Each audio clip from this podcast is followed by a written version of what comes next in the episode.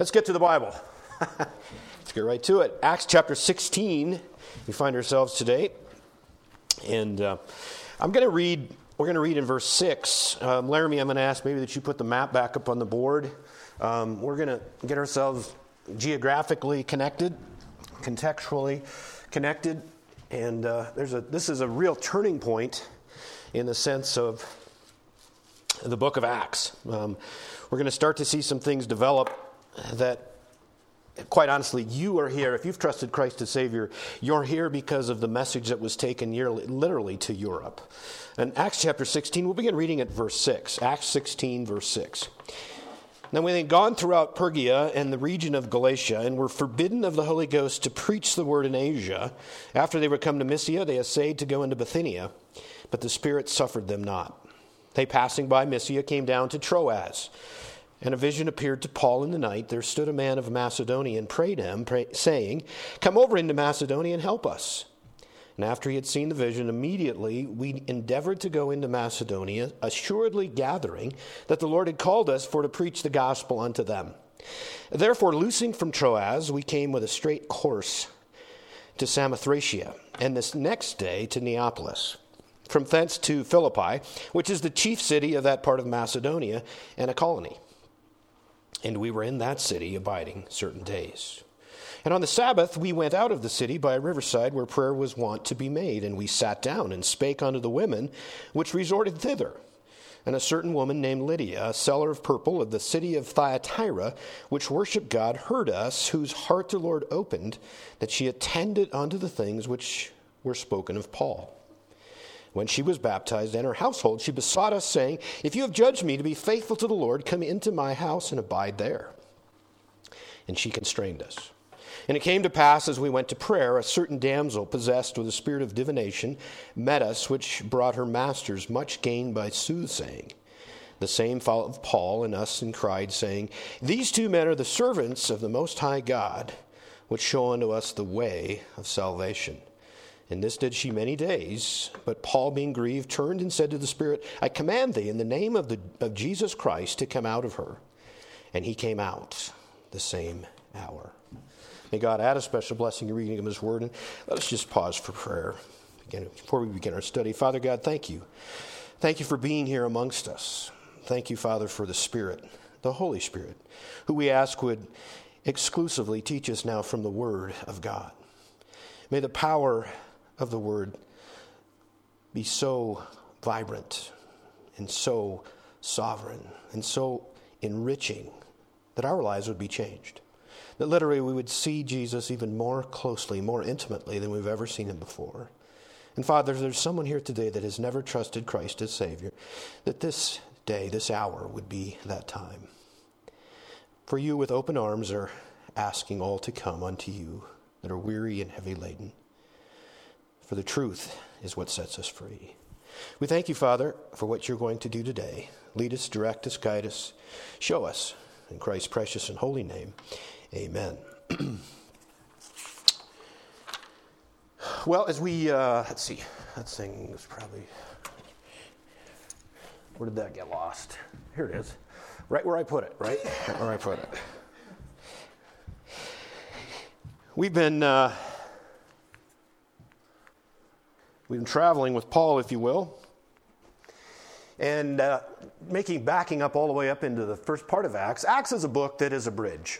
If you read the four Gospels, Matthew, Mark, Luke, and John, and if you did not have Acts and you jumped into Romans, you would be totally lost. You would not, you wouldn't get it. It would be like, what? What happened? Where did it start? Well, it all started right here in Jerusalem. Uh, Jesus Christ was crucified there, and within just a matter of days after that, uh, believe it or not, that's where God said, I'm going to start the church right there. I'm going to start it where Jesus died. I maybe would pick another spot, but no, that's what he did. God just chose to start in Jerusalem with Jews first, those that rejected Jesus Christ. On Monday of triumphal, uh, when he triumphantly entered Jerusalem riding on a donkey, was declared the king. By Friday afternoon at nine o'clock in the morning, he was hanging on a cross. That's amazing to me That's the same place, though, in Jerusalem. That's where God started the church. Um, quickly moving on, from there he went into the northern part of Judea and Samaria. This would have been a place that the, Gent- the Jews and the Gentile, I'm sorry, the Jews and the Samaritans were very, very distant. They hated one another. They did. They just saw themselves as enemies. Well, guess what? Same Jesus is valid in that place as well. Then Cornelius, which would have been even further north, uh, that was the beginning of the Gentile uh, salvation message, uh, he got saved. And consequently, through the course of years now, we're probably about 20 years in after the beginning of the church at Jerusalem. Well, we know that Antioch of Syria was kind of home base for where the church was in the Gentile evangelization. Paul and Barnabas took the first missionary journey to Cyprus. They went on this little journey here on a, a semicircle, if you will, ended up in Derbe.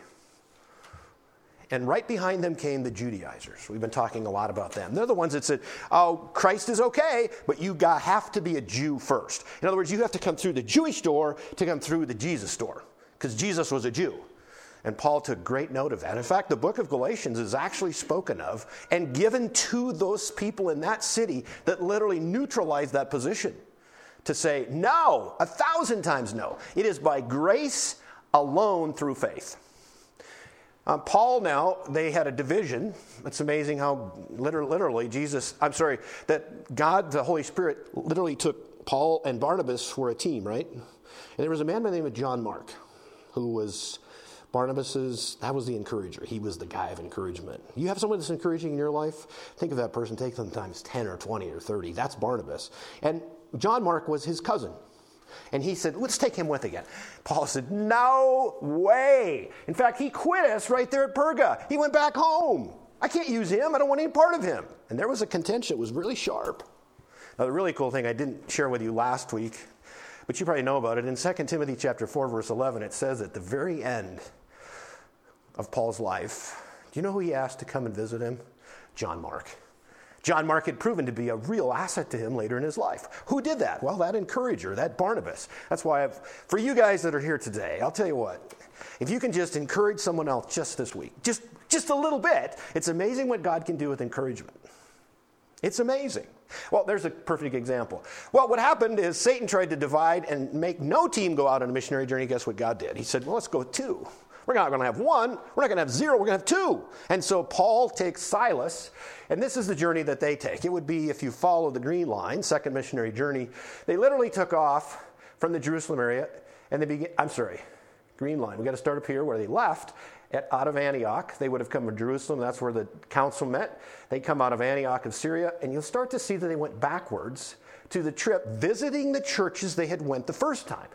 Why didn't they go to Cyprus? Well, that's where Barnabas and John Mark went. It was pretty cool. So they go backwards, pick up a young man in Derbe by the name of Timotheus. That's the Timothy that you find in your, in your, in your scriptures, 1st and 2nd Timothy. They, they got him, and his mother was Eunice, and his grandmother was Lois. Tremendous women that brought this young man into place. So they're going along, and it's like we want to go here. We want to go into what is known as Asia. Then we're going to go back into this area and, and evangelize that place. Nope, the Holy Spirit said no. We read that last week. Then they were going to go north, and you can see the green line goes up towards Bithynia, and the Holy Spirit re- shut them down. Now, again, I want to bring you right into there because all of you probably, uh, certainly those that have trusted Christ as Savior, you're looking for God's will. Where does God want me? Now, I'll say this if you get the door slams in your face going in here, and it slams your face going here, what do we usually do? Oh, I'm going to go home. I've had enough. I can't do this anymore. I'm done. Right? Isn't that how it works? But you know what? This is what we found last week. This is how I left you. Hopefully, it's, it, it, it stuck. Is the fact that, you know what? They just kept going. Don't stop moving. You keep doing what God has called you to do. Look at this journey across here. That, that would have taken some time, wouldn't it? And they end up in a place called Troas. Now, Troas, I would have to say, is a decision point. You can't go any further west because you're going to run into the sea. There's really nowhere to go, and it's like this is the point of which many of us, God, where do you want me? It looks like this is D Day. We need to know what to do now. And that was when God revealed to Paul, that man from Macedonia, in a dream. At Troas, it's, you see Macedonia here. This would have been Greece this is where the, where the Grecian king, kingdom literally was. And now they are going to go from Troas, make this journey to Neapolis. That's about 140, 50 miles. It was done in two days. The wind was with them.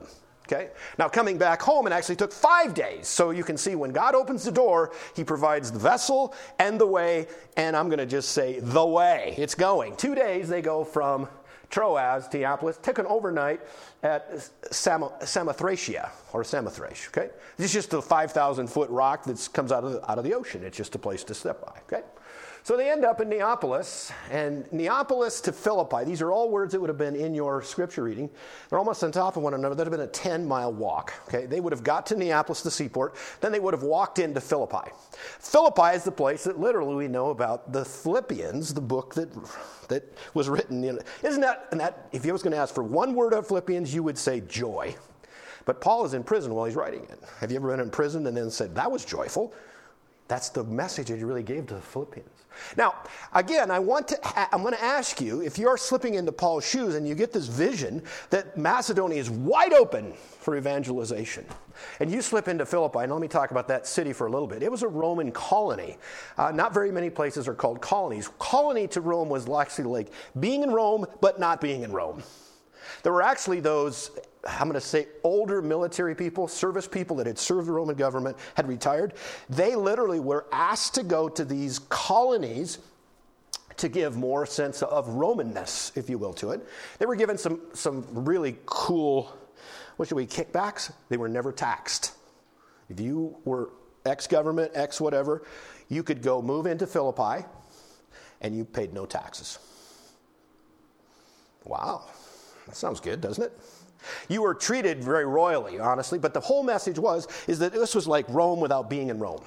Philippi was one of those cities. Now, it was a, and the other thing, which I don't think it'll show on here, but there was a highway. Uh, I don't think it's on here. But there would have been a highway that went all the way across Macedonia and even came back across, and, and I mean, it was like 490 miles long. I can't remember the name of it right now, but that was built in 146 BC, and Philippi was on that direct route. Philippi got a lot of traffic. I mean, it was a busy place. So now, if you can imagine, if what, what would be the conversation is you and Silas and your team? Now, did you see something? I, I missed it again. There was, a, there was something in a pronoun that changed dramatically in this book of Acts that we saw back in verse, let's go back, Acts chapter 16 and verse 10. Let me read it. After he had seen the vision, this is the vision of coming to Macedonia, Paul, immediately it says, we, not they, we, we entered, endeavored to go into Macedonia. Who's we? Who wrote the book of Acts? Luke. At this point, you'll start to see now that pronoun we. Luke has accompanied the team. We have Paul, we have Silas, we have Timotheus, and we have Luke. Can you imagine that foursome? Whoa, fantastic. What was the conversation like as you enter into Philippi and you just see there's, majest- there's majesty everywhere? And you say, wow, this is going to be great. Can you imagine how open this must be? I mean, I can't wait to preach Jesus. And it says, they kind of lingered a little bit. It says that uh, from thence to Philippi, verse 12, which is the chief city of that part of Macedonia and a colony, and we were in that city abiding several certain days. In other words, we're, we're just hanging out. They don't even know what to do. What does Paul usually do? Let's go back and rehearse. How does Paul usually approach a new city? And he, he did it numerous times in, in Asia. What, what was that? He went to the synagogue. Well, what's in the synagogue is Jews. Jews typically would have some platform, some background in the Bible, right? It would be the Old Testament. They would be able to, he would be able to start someplace. So there's got to be a synagogue in Philippi, right? There's got to be something. There wasn't. In fact, it tells us, let's keep going. And on the Sabbath, this is the day that the synagogue would have been open. We, once again, went out of the city by a riverside where prayer was wont to be made. There was a prayer meeting. Now, I want to stop for a moment. That tells us a couple of things. There was not even a synagogue in the entire city of Philippi. And you say, well, you know, what is it? I'll tell you what it takes to have a synagogue. It takes 10 men to have a synagogue. There were not 10 men to have a synagogue. Whoa. I'm not sure that that wouldn't have been a little bit of a downer as they're, as they're, as they're traveling and traversing and, and they're trying to get this city figured out. And all of a sudden, through the course of networking, they say, there's a prayer meeting, there's a group that meets down by the river on the Sabbath. So they go. And there's one woman mentioned. There was a woman that was named Lydia. Now, what we know of Lydia is actually more profound than a lot of that we know. It says that she was a seller of purple of the city of Thyatira. Now, Thyatira wasn't exactly right across the street. In fact, let's do our, let's see now, where are we at? We were in Philippi, right here, right? In Macedonia. Thyatira is all the way back here. What did they do at Thyatira? Now, if you actually went to, we're not going to go there, but write it down in your notes. If you go to Revelation chapter 2 and 3, you'll see there's seven different churches that are mentioned. One of them is actually the church at Thyatira. They were known for something as dyeing, D Y E I N G. They had a purple dye that was very profound and very, shall we say, uh, part of the, their whole economy. In fact, it's very likely that that our Lydia, Ms. Lydia, uh, even though her hometown was Thyatira, she was probably selling her goods over in Macedonia to those at Philippi because it was on a major thoroughfare. She probably had what we would call um, a guild or something, uh, even like, what do they call, like a, a franchise. She would have had something that would have been part of her whole business model. This is a business lady, let me tell you something. She's very active and she's not very close to home. Now let's think about that for a second. We have Paul and Silas and Timothy and Luke. We got, we got a team there to evangelize Europe. The first ones to get to Philippi, and who's the first one they find? A lady from Thyatira. Now you don't think God is working? The sovereignty of God is amazing. Now we know about Lydia that she's also a God seeker. She's a truth seeker. It says that she's worshiped God. She's looking to literally find the God. She's seeking. Remember those wise men? I mean, I can't tell you how our world is pretty messed up today, right? It doesn't. You don't have to even look at the news. You can feel it's messed up. It's it's really messed up. But here's the deal. I can't believe that you could say that the world was any less messed up when Jesus Christ was born on this earth. Keep in mind that you have within the city or the nation of Judah that there was a king that was illegitimate. He should not have been king of the Jews. His name was Herod. And Herod, just to give you an idea of his corruptness, was when he found out that the wise men that had, driv- that had driven, they drove, they drove camels, yeah, they drove that camel, that four legged camel, and they came all the way in for 900 miles to park to find looking for the king of the Jews. They're looking for the real king. You know what, people? That's what we need to be looking for in our world today is the real king. Not the Trumps, not the Bidens, not the anythings. Look for Jesus. Those wise men were seeking the truth. They were seeking the king. And just to give you an idea, the depths of corruption is literally when they left, King Herod made an order to kill every baby boy that was two years old or less in the city of Bethlehem. I don't know if our world is that bad yet. My point is, it was still the same as it is today. Look to Jesus. Look to Jesus. Seek the truth. Seek God. Seek, and you know what? Here's the thing. I don't know how she got there. I'm talking about Lydia. How did she get to Philippi? But it's amazing that she was there at exactly the right time when Paul and Silas, which couldn't, look at now, think of this for a moment. See, it would have been a lot closer when they were on the green line going to Thyatira than the way they went, but Lydia wasn't there. God wanted to start a church in Philippi. How was he going to do it? He was going to do it with a lady by the name of Lydia that was selling dye from Thyatira, and she happens to be in town, had her business at that time. You don't think that's a big God? They meet down at the river. She fears God, it tells us, but it also tells us that she was not only a true seeker, she was a listener. It says on the Sabbath, verse 13, we went out of the city by a riverside where prayer was wont to be made. We sat down and spake unto the women which resorted thither. This was a women's prayer group, if you will, and a certain woman named Lydia, a seller of purple. Let me talk about that for a moment. Uh, I don't know how Thyatira was able to access, I guess, the marketing for that, but there were two types of purple dye. And we know from royalty, even from old time scenes or whatever pictures, you'd know that purple was a royalty color, right? You'd see the robes of the majesties, that would be very purple. Well, there was actually that the what we would say the elite or the highest level of dye came from a shellfish, a murex. And they would literally take drop by drop of purple dye from this little shellfish. That became what was known as the rich man's dye. That was very expensive. And as usual, if the rich people have something, the other people want to be looking like those people, right? That's that's how it is, isn't it? That's how, right? Somebody on Facebook really looks cool. Let's do some more of that, right? And so the, the market expanded, but there wasn't that much to be had. So then there was another route, which I'm struggling for the name of that right now. Maybe I wrote it down. Um, or not. A mat, yeah, madder, M A D D E R, madder root, of which they were able to get what they called commoner dye. It would have been still purple, but not to the level and the expense of this little shellfish.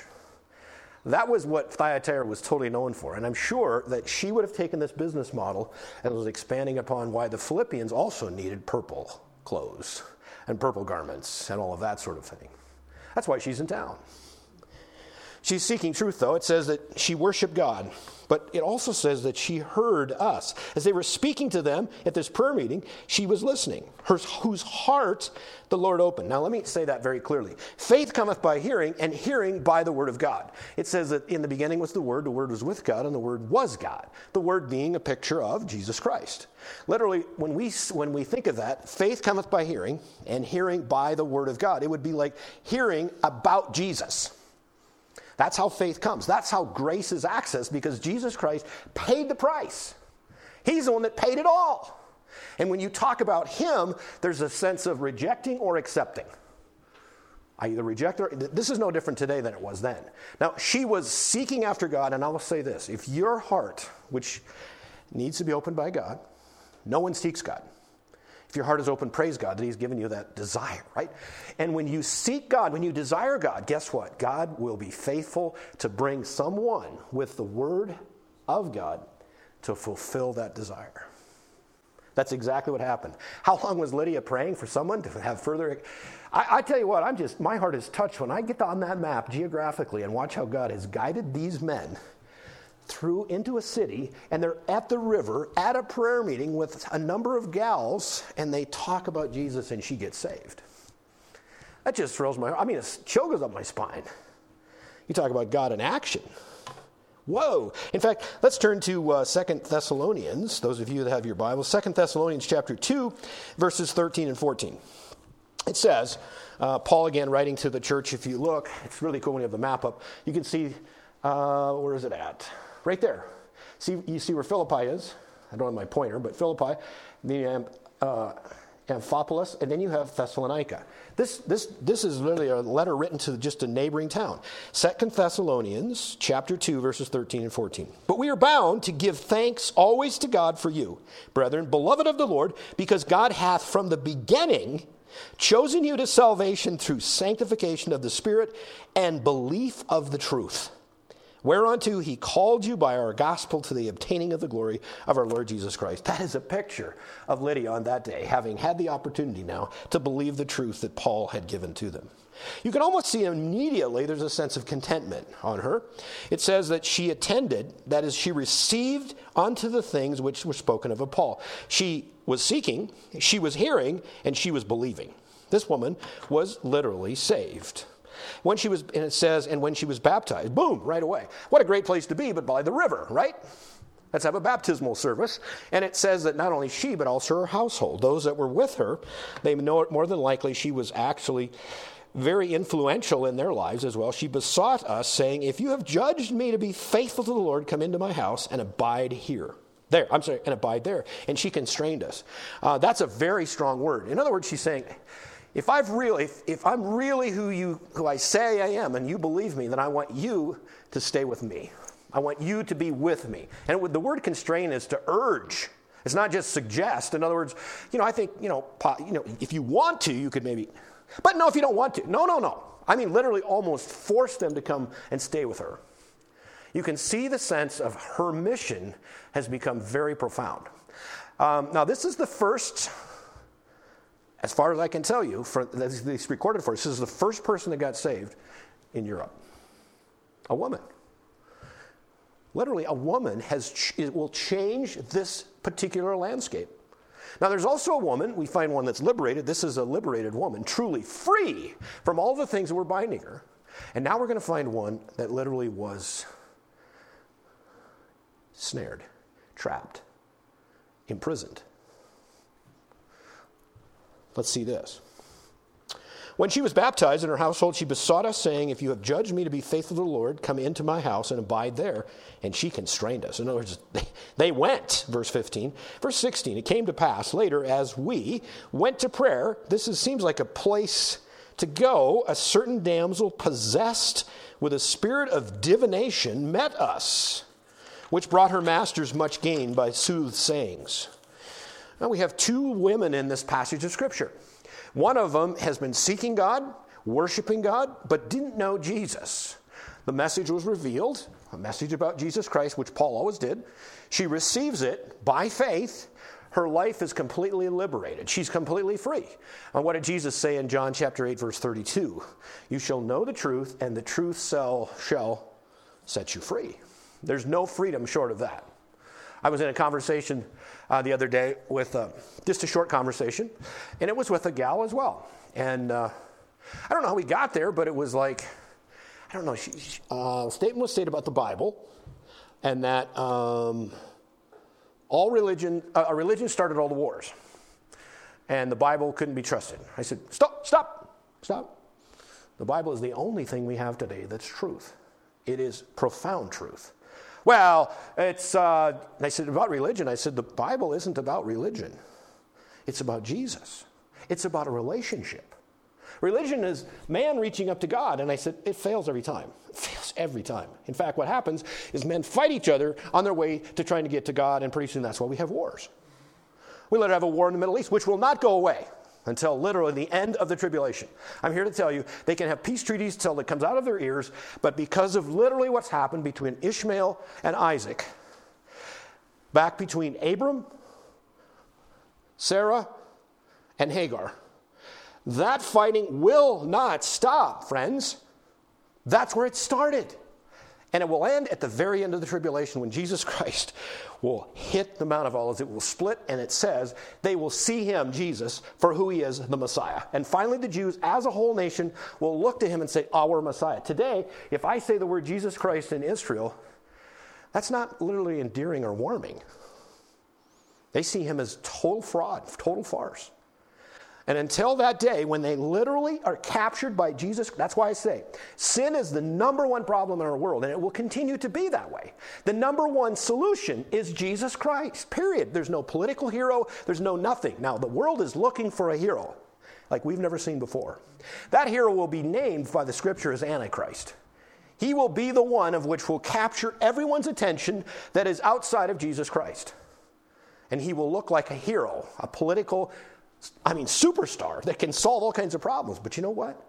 It will just end. Just it'll get worse and worse and worse. And finally, at the end, they will see Jesus for who He is. Zechariah chapter 10, verse 12. That day, my friends, is a day that God is even looking forward to, because that's the day His people, His chosen people, will literally see Jesus for who He is. Lydia saw that Jesus. Lydia from Thyatira, who happened to be a long ways away in Philippi, received Jesus Christ as her Savior. But there was another woman in the same city, in Philippi, that was ensnared. She was imprisoned. Now, the interesting part is, most people that do not know, and it's all, but most even recognize, or do not recognize, excuse me, that they're in prison. If you do not know Jesus Christ, you're enslaved to sin. You can't get away from it. You can't, you can't be released from it. The only way it can be broken is through the power of Jesus Christ. Period. There's no other way. I'm sorry if you, if you disagree with me. I don't care if you disagree with me. That's what the Bible says. For all have sinned and come short of the glory of God. The wages of sin is death. Period. Boom. Until they stop having obituaries, you may be able to come up with a different answer. But they do, and they will, and it will continue to the end. How do we break that power of sin that Satan has continually wielded over us? Only one way Jesus Christ. It's the only way. And here we have a, we have a woman that tells us is demon possessed. It doesn't even have a name. But it says that she is making a lot of money for her masters. Why is that? Why would she be making a lot of money for her masters? I'll tell you something that continues. It's amazing. You might even hear these on the radio or whatever communication device you have. That, in, in particular, it's the psychics of California. Have you heard that one? Where they, they're going to tell you about the future. And for whatever reason, uh, mankind wants to know something they don't know. Right? That's what she's doing. She's telling the future, if you will. She's a fortune teller. She's a, it says she's possessed with a spirit of divination. Actually, the word in the Greek goes back to python. Okay? Now, when you think of python, what do you think of? A snake, a smothering, a, a capturing, if you will. Uh, yeah, exactly. That's exactly right. Now, if you, in that word python, actually, in this day and age, there's another word you'll use, and I don't know that you ever put them together, but if I say the word ventriloquist, python and ventriloquist actually mean the same thing in this context. Because you know what a ventriloquist is? And Paul, he's got his puppet, right? And what, what's Paul's puppet's name? Bill. And you know what? Bill says what Paul says. So it's just a mouthpiece. The ventriloquist is a mouthpiece for someone else. And think of that. Now, a demon possessed person is very much just like that. It's a mouthpiece for a demon. That's what a demon possessed person is. They really have little control over themselves. They are just literally controlled and possessed and owned by a demon. Uh, that word ventriloquist literally comes from that. We could go back to Isaiah chapter 8, verse 16 or 19, I can't remember, and it talks about it, and the Greek word means ventriloquist. And think of that for a moment, folks. That's pretty scary, isn't it? All of those people that Jesus cast demons out of, they were literally just a mouthpiece for the demon. This is what this young girl, and I'm saying girl because the word is damsel. So it's a young woman, and it says that, that she has, is possessed with a spirit of divination. Um, just, I don't know if this will bore you or whatever, but it's uh, in Greek mythology, which, again, very Greek. Uh, you know, Greece is right here. In fact, uh, Troas, um, if you were just 10 miles from Troas, there was a little town of Troy, where the Trojans all of those Greek wars. All of that was taking place. Alexander the Great would have ruled and reigned in this area. This was home base to Philip of Macedon, which was the father of Alexander the Great, right? A lot of stuff, a lot of Greek stuff going on. So the Greek mythology, those Greek gods, were very big play. Well, this spirit of Python, uh, that was a, a, name of a dragon that was at the base of a, of a mountain. And that dragon's job was to guard the oracles of Delphi, or Delphi, depending on how you want to say it. And an oracle would be literally a revelation from a demon. That's what an oracle is. But there was, a, there was the third son of Jupiter. If you're bored, I'm sorry, I but I, I, just want to show you how all of this stuff sort of ties together. Apollos, you've heard that name, right? Apollos was the third son of Jupiter, and Apollos took on the dragon and slayed it, and all of the power that the python, the dragon had, became Apollos's and he could reveal the future. He could give oracles, he could give revelations. That's why this young girl was said to have the spirit of the python, which literally goes back to Apollos. If you start to track as we go further, keep, keep in mind that word Apollos. Paul and Silas were given names of Greek gods. This Apollos would have been the one that would have been able to say things that they couldn't have even known about. That's the history behind all of this, okay? All of that. He, he, oh, just about, ah, right? It's crazy stuff. Here's this young woman that is snared and trapped, prisoned.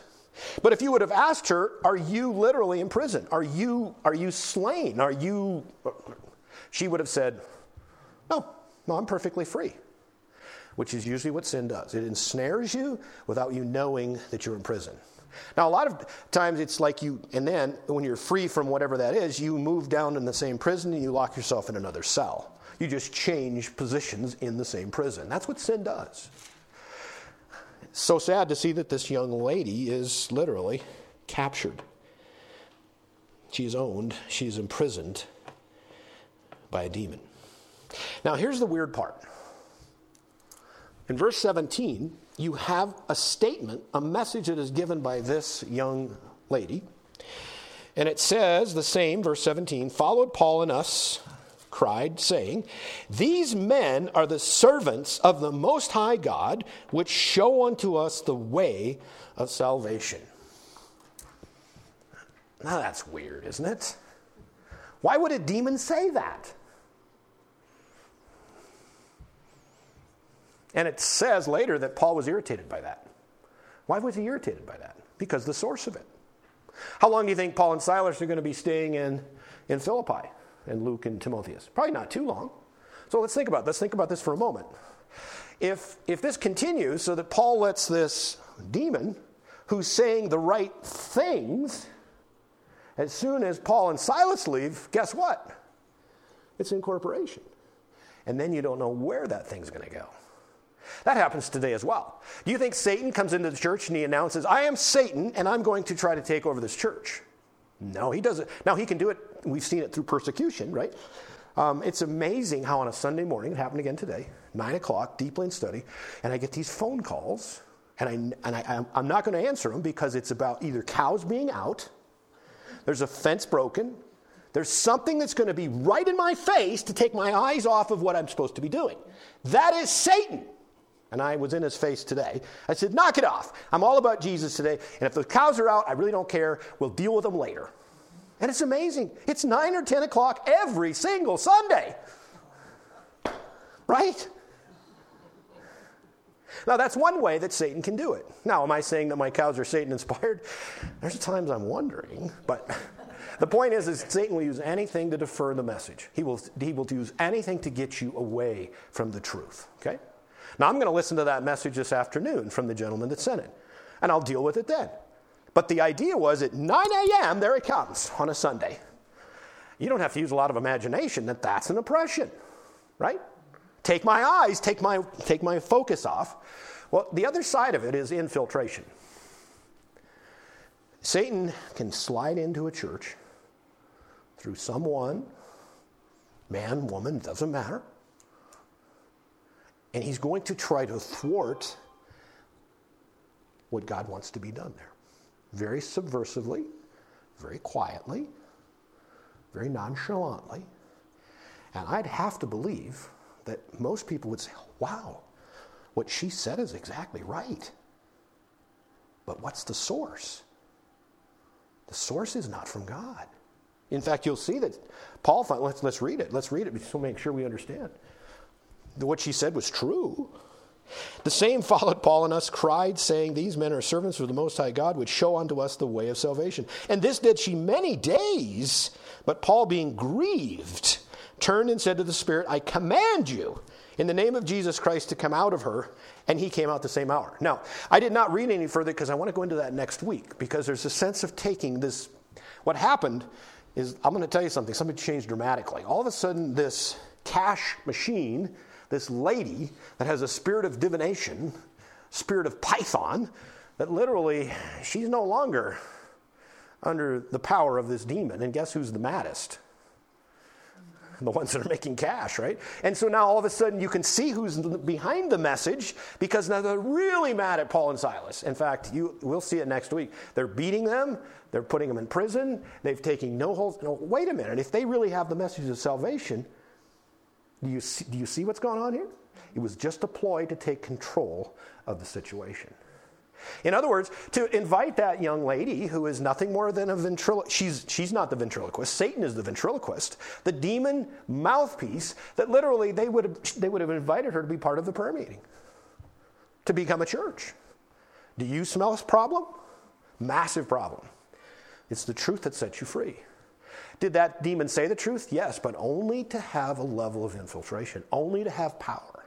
That's why we have to be so careful about what is said about everything. And first and foremost is what does that person or group say about Jesus Christ? If they say he is any less than God, run away. If he is only man, run away. If he did not pay for our sins, run away. If he's any less than what the Bible preaches him to be, there's no place. Right? That's key. That's a component. Anything, anything other is literally to walk into the enemy's camp or let the enemy walk into your camp. Paul, I mean, that's pretty clear, isn't it? You know, if you take apart what the demon said, well, that's right. Does that mean you invite them in? Of course not. That's just to get inside to take control. Now, the sad part is, we don't know enough about this young lady. But we have two women that were the, and literally the epitome of the human race. Man or woman, it does not matter. You're either liberated in Jesus Christ or you're in bondage to Satan.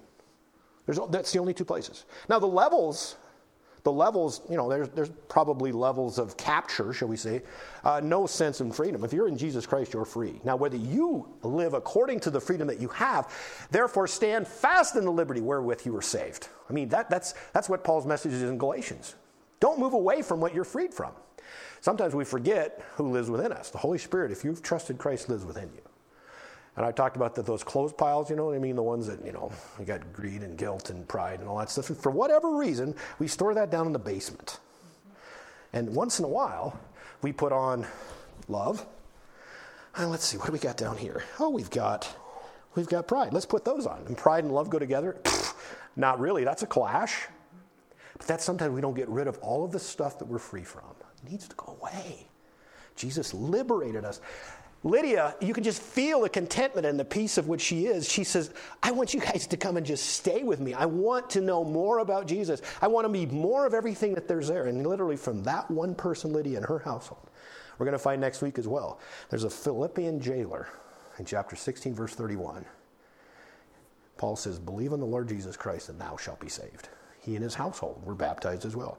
That's the beginning, literally, folks, of the church at Philippi. Isn't that cool? And I'm here to say that that's really the beginning of the evangelization of Europe. And if you're a Gentile and your ancestry comes from Europe, guess what? You're here because of Lydia. Isn't that cool? God used a woman to literally start the evangelization, evangelization of the entire continent of Europe. Now, the sad part is, and I, maybe something changed, but we don't see it, is this unnamed young woman who was, of, who was literally a mouthpiece for a demon, for Satan. We know that Paul cast the demon out, but we don't know what happened after that. It leaves a vacancy. Remember, Jesus even talked about that. If it's open, it's as if seven more or a multitude more of demons will enter in. That's why we must fill ourselves with the Word of God. Now, I'm, if you if you now here's another. I want to make sure we understand this. The influence of a demon is one thing. I'm, I'm, con- I'm convinced for me on a Sunday morning that Satan is going to try to take me off of my game because I'm preparing a message for this group. Okay? He's going to try to influence me. I'm really glad that the scripture is very, very clear that I cannot be possessed by a demon because there's no room for the Holy Spirit and Satan or his demons within me. Or you, if you've trusted Christ. You can take that to the bank and beyond. I was saying bank, that's not even good enough. You can take it to the very end of the earth and beyond. That is a guarantee. If you've trusted Christ as Savior, you cannot be demon possessed. Now, if you haven't trusted Christ, you're fair game. That's a scary thing, isn't it? Now, here's a young woman the demon was cast out of. I'm, tr- I'm hoping that she reached out and became liberated because when the, this, is, this is very important. Lydia was liberated, made free when she trusted Christ. This young woman of which the demon was cast out of was not liberated because of the release of the demon until she would have received Christ. She was still not free. She just changed rooms and potentially would even have been inhabited by another demon. I just find this fascinating, though, to see that that is literally the human race on display in a matter of days within a place of a new place to bring salvation. And Lydia, she, she went to the task, right? Now, it's interesting, too. God didn't say, okay, Lydia you got saved. Now I want you to go back to Thyatira. I want you to sell all of your stuff. I, I want you to be a non thinker. I want you to just do. No, you don't see any of that, do you? Proverbs 31, great, great passage. In fact, one of the, the guys I was reading this week, he said, I was reading Proverbs 31 and it was 3 o'clock in the morning. I woke my wife up. You need to get going. She was very industrious. Get going, right? That went over well, I'm sure, right? There was, I, I think he didn't, but you understand what I'm saying. I'll tell you what, God wants women to be industrious. He wants women to be on fire for him. I'm telling you what, that whole thing right there is right on Lydia. And that was, you can just tell she's a fireball. You know, look at, look at what she's doing. But here's the deal God met her right where she was at. She had an interest in God, God went where she was at. He'll do the same for you. If you have an interest in God, if you're, and it's, did you see, I want to, I want to point you to this as well.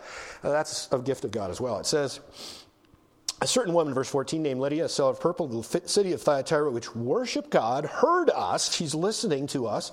Whose, whoa, whose heart the Lord opened. Whose heart the Lord opened. You want to pray for someone? You ask that God would open their heart. It isn't anything you can say. You can debate them into nowhere, literally. Pray the Lord would open that heart. You have, you have a man, a child, a woman, you have someone that you're praying for. Pray this that the Lord would open their heart. And then our job is clarity to give the gospel clearly. We're not, we don't have to do anything with it. That's God's business. He opened Lydia's heart. And the rest is history. It's crazy, isn't it? Plumb wild. Next week, I want to look at the response of the young girl who became no longer a cash machine for her owners. She was owned. She was owned by Satan, but she was also used by mankind. I think of all of the traffic that takes place across this world today, more than we can possibly even talk about child trafficking. You talk, you, you, you talk about it in every. You know what? It's amazing. And in the base of every single one of them is sin. The only way that person or persons can be free is from Jesus Christ. He's the only one that can liberate us. We see it right here. Have you accepted Christ or have you rejected Christ? It's, it's our choice. Pray for the world today that God would open the hearts of men and women and children. That's what they need more than anything else. It's amazing the cycles of which we go through, isn't it? I don't care if it's in Mexico. I don't care if it's in Colombia. I don't care if it's in South Africa. I don't care where it's at. It's all the same. What will you do with Jesus Christ? Political arenas, political events, horizons of hope, and all of the frill and from, they mean nothing.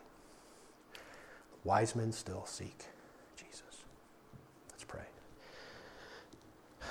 Father God, there's a lot about tomorrow we don't know, but we know who holds tomorrow. Father, you hold it in your hand you spoke into existence what we see and beyond. The level of infinity, in fact, the universe still, its confines, are we can't even, I even say that word fraudulently. It's, there are no confines, Father, in you. And to think that you just spoke into existence everything that we can comprehend the sovereignty of yourself. I think of how majestically you worked in this woman's life, Lydia. She was profoundly seeking God. She was worshiping the Jews' God, but didn't know where to find him. Meeting at the river, praying. And you brought Paul and Silas and Timotheus and Luke to her city, to her neighborhood, to someone that knew about the prayer meeting. And as they sat down there on that day, quietly, Paul spoke about Jesus. Paul spoke from the Word about Jesus. And Lydia heard and received that message. And Father, maybe there's someone here today or beyond that hears my voice on the podcast that is hearing about Jesus for the first time. Or maybe the first time that it hasn't been smoky or foggy or distant. But this time it's clear. Jesus died for our sins. He and He alone is the only one that can conquer what ails us sin.